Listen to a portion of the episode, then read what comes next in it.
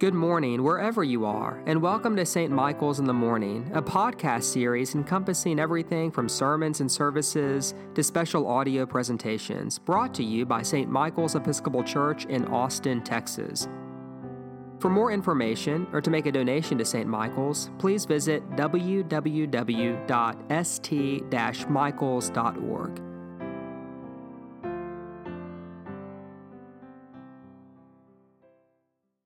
Among the most important theological battles fought by the early church was that against Donatism, a Christian sect that believed priests had to be faultless if their ministry was to be effective and the sacraments they administered valid. Donatism emerged in the late third century when the Roman emperor Diocletian persecuted the church, and as part of that cruel and systematic effort, Christians in North Africa were asked to hand over their Bible to the authorities as a symbolic way of renouncing their faith. Some clergy did, and some clergy did not, but when the persecution finally came to an end, those clergy who had chosen to hand over their Bible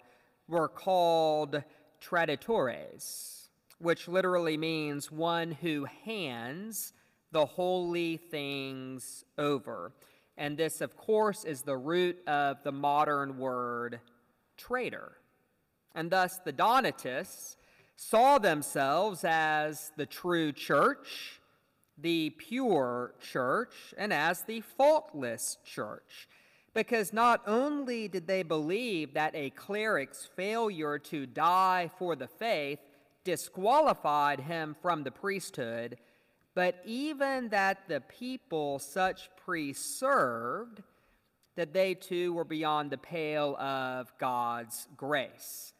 Now, when St. Augustine settled this matter once and for all, I can't help but think he did so with today's reading from Hebrews in mind, and in particular, verse 14, which says, For by a single offering he has perfected for all time those who are sanctified.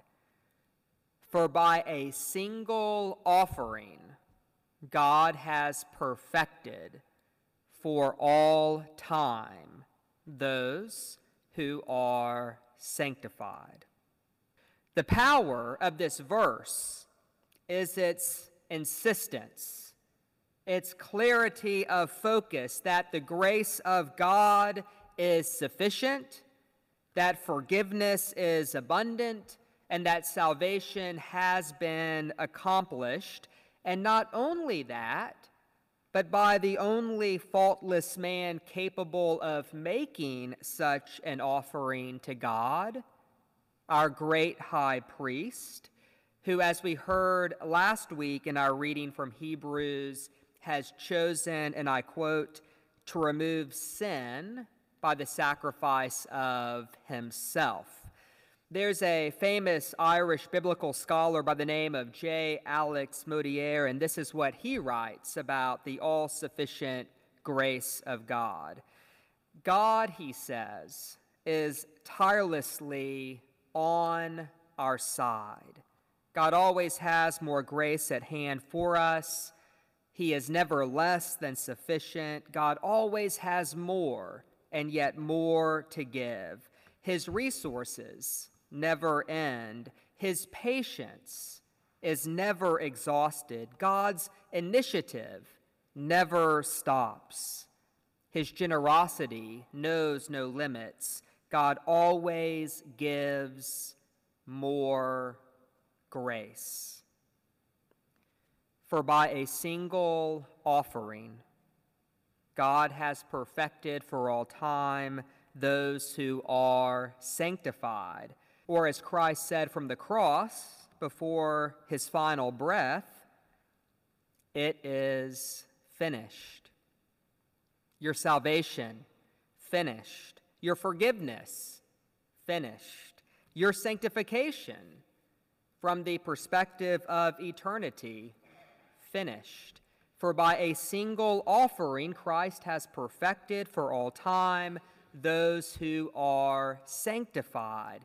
And here's why this matters it's because there is something futile, something inappropriate, something deeply unfitting about offering again and again the same old guilt, the same old regret, the same old punishing mental tapes that can never bring healing or meaningful change to our life. Now, to be very clear, there is such a thing as being convicted by the Holy Spirit. There is such a thing as healthy guilt. But healthy guilt always has three specific characteristics. Number one, it's a clear sense of remorse over a specific past action incongruent with our deepest values. Number two, it comes with a corresponding insight on how to make restitution. And number three, it is easily laid down once restitution has been made or an apology has been offered. That is healthy guilt. But the nagging, heavy, chronic cloud of inner accusation, that guilt has literally zero positive spiritual function in our life. And do you know why? Because at root, it is based on a lie. The lie being that Christ has not, by a single offering, perfected for all time those who are sanctified. And so, to offer an illustration of what I'm trying to say here, there's a scene in the movie Blazing Saddles, which Mel Brooks and Richard Pryor co wrote as a satire of racism in America. But there's this scene where Taggart and his gang are in the desert chasing after Bart and Jim. Jim's the Waco kid, played by Gene Wilder. And so there they are a dozen men or so, all on horseback in hot pursuit, when out of nowhere they come upon an unmanned toll booth in the middle of the desert, which, according to the sign, costs 10 cents a person to pass. And so Taggart, who's not really the brightest bulb in the shed, he panics and he asks his men if anyone has a dime.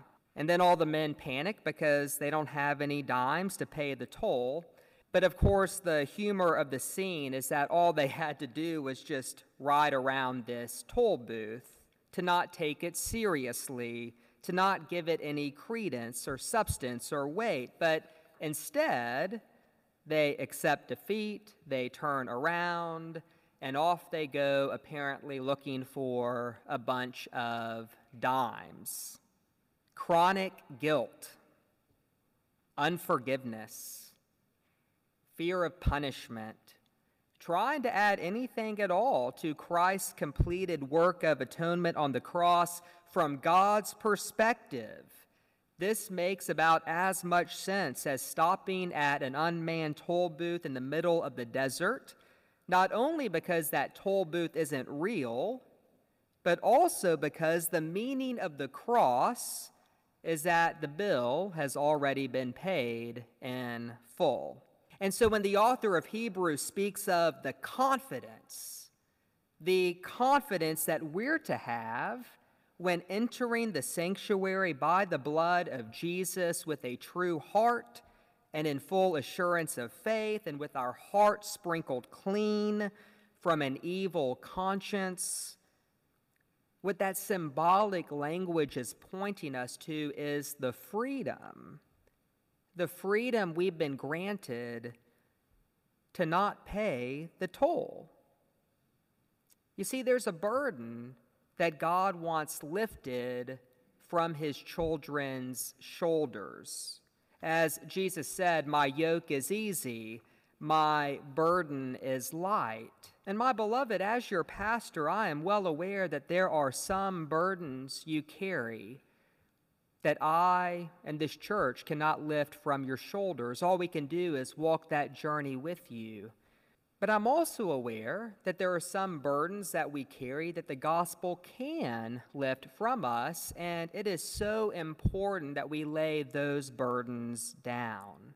Because here's the thing it's only people who know their freedom, who have any capacity whatsoever to grant others their freedom. I mean, right, if we stop paying that toll, we're not going to demand that other people pay some fake toll that we've created. We'll stop holding grudges and bringing up past mistakes and demanding that anyone be faultless. Because ultimately, what provokes people to love and good deeds, it's not exhortation, it's not moralism, it's not wagging our finger and quoting scripture, it's not even political pressure. No, what calls out love in people is the grace that flows from a single offering that has already perfected for all time those who are sanctified. That is what provokes us to love and good deeds. And so let me end this morning by saying this. Last week, uh, Emily shared with me a note on Instagram that a little girl by the name of Nan had written to God. The note said, Dear God, I bet it is very hard for you to love all of everybody in the whole wide world there are only four people in our family, and I can never do it. If we believe that love is first and foremost a choice or an act of the will, something we have to muster our own inner resources in order to do, if we think that's true, love isn't hard, it's impossible. But when we understand that love is actually the heart of all reality, that it's literally the ground of our being, and if we get that this divine love has been demonstrated with power by a single offering on the part of God, and that this is what the Holy Spirit is drawing all of us into, well, in that case, the truth is, love is still hard. But it's only hard in the way that growing pains are hard. Because at the end of the day, there is only one thing that a Christian cannot betray. There's only one holy thing that we must refuse to hand over, and that is the trust we have in the mercy, grace, and forgiveness of God. God is tirelessly on our side. God always has more grace at hand. He is never less than sufficient. God always has more and yet more to give. Meaning that the point of our faith is not to be faultless, but to be honest and non anxious about our faults as we grow in a deep understanding that there is no need to stand before God day after day after day, apologizing for the same old things or wallowing in that same tired guilt. Because the great joy of our faith is that we get to know and celebrate and express and live our belief that by a single offering, God has perfected for all time those who are sanctified. And just so we're clear, that includes even you. Amen.